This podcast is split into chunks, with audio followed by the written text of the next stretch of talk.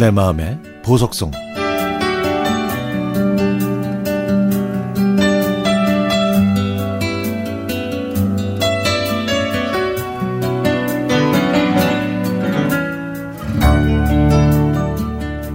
그녀는 신입사원이었습니다. 그녀는 항상 바쁘게 움직였고 혼자 벤치에 앉아서 간단한 요깃거리로 식사를 대신하는 것 같았습니다. 다른 직원들은 그녀가 다른 사원들과 단 한 번도 점심을 같이 먹지 않았다고 수군댔죠. 그 말을 들은 저는 그녀에게 호기심이 생겼습니다. 그래서 그녀의 행동을 유심히 살펴봤더니 다른 직원들과 거리를 두는 것이 아니고 점심시간을 활용하는 것처럼 보였습니다. 남은 시간에 책을 보면서 공부를 하는 그야말로 학구파였던 거죠. 뒷조사를 통해 그녀가 야간 대학에 다니면서 장학금을 받고 있는 모범 학생이고 홀로 대신 어머니와 함께 산다는 것도 알게 됐습니다. 저는 마니또처럼 일찍 출근해서 그녀의 책상에 초콜릿이나 요구르트, 그리고 그녀의 생일에는 편한 운동화를 놓곤 했습니다. 그렇게 7개월 정도 흐르고 드디어 그녀와 마주할 기회를 얻게 됐습니다. 샌드위치를 사서 그녀가 늘 앉아있는 벤치에 모른 척하고 다가가서 이거요, 저 원 플러스 원으로 샀거든요. 같이 드실래요? 라고 말했죠. 그녀는 웃으면서 자리 한쪽을 내주었고 저희는 정식으로 인사하면서 이야기를 나눴습니다. 그 다음부터 마니또 놀이를 멈추고 정식으로 데이트 신청을 했는데 다행히 그녀는 저의 프로포즈를 받아주었죠.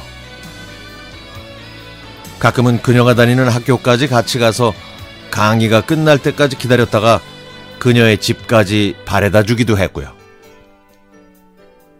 소박하고 예쁘게 만났지만 복병이 나타났습니다. 총무과의 다른 남자 직원. 스펙도 좋고 빠른 일처리 능력, 활달한 성격, 거기에 섬세한 마스크까지. 저에게 없는 매력을 가진 그 남자가 그녀에게 접근했던 겁니다. 그 사실을 알게 되니까 저 자신이 초라하다는 생각이 들더군요. 뚜벅이로 데이트하는 것보다 자가용으로 데이트하는 게 훨씬 좋겠지. 버스로 여행하는 것보다 해외로 여행하자고 가면 그쪽을 택하겠지? 하, 장학금을 받기 위해서 밤새 공부하는 것보다 등록금을 내준다면 그쪽을 택하겠지. 저는 혼자 이렇게 생각하고 혼자 결론 내고 혼자 이별을 결정했습니다. 내성적이고 감정 표현을 하지 않는 그녀는 큰 동요 없이 그저 묵묵히 받아들이는 것 같았습니다. 이렇게 제가 먼저 거리를 두기 시작했지만 그녀를 살펴보는 일만은 멈출 수가 없더군요.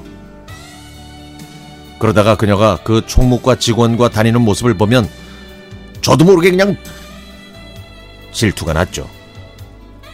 멍하니 있으면 그녀와 총무과 직원이 꼭 손을 잡고 다닐 것 같아서 제 속이 확 뒤집어졌습니다. 그럴 때마다 저는 혼자서 포장마차에 가서 슬픔을 달래곤 했죠. 그러던 어느 날 그녀가 여느 때처럼 혼자서 벤치에 앉아 샌드위치를 먹고 있을 때 저는 다시 한번 그녀에게 다가갔습니다. 그리고 다시 한번 용기를 냈죠. 그랬더니 보일 듯 말듯 고개를 끄덕여 주던 그녀. 저는 이제 우리가 헤어지는 일은 절대, 절대 없을 거라고 약속했습니다. 그래서 뭐 어떻게 됐냐고요? 저희는 다시 시작한 만큼 예전보다 더 예쁜 사랑을 지금 하고 있습니다.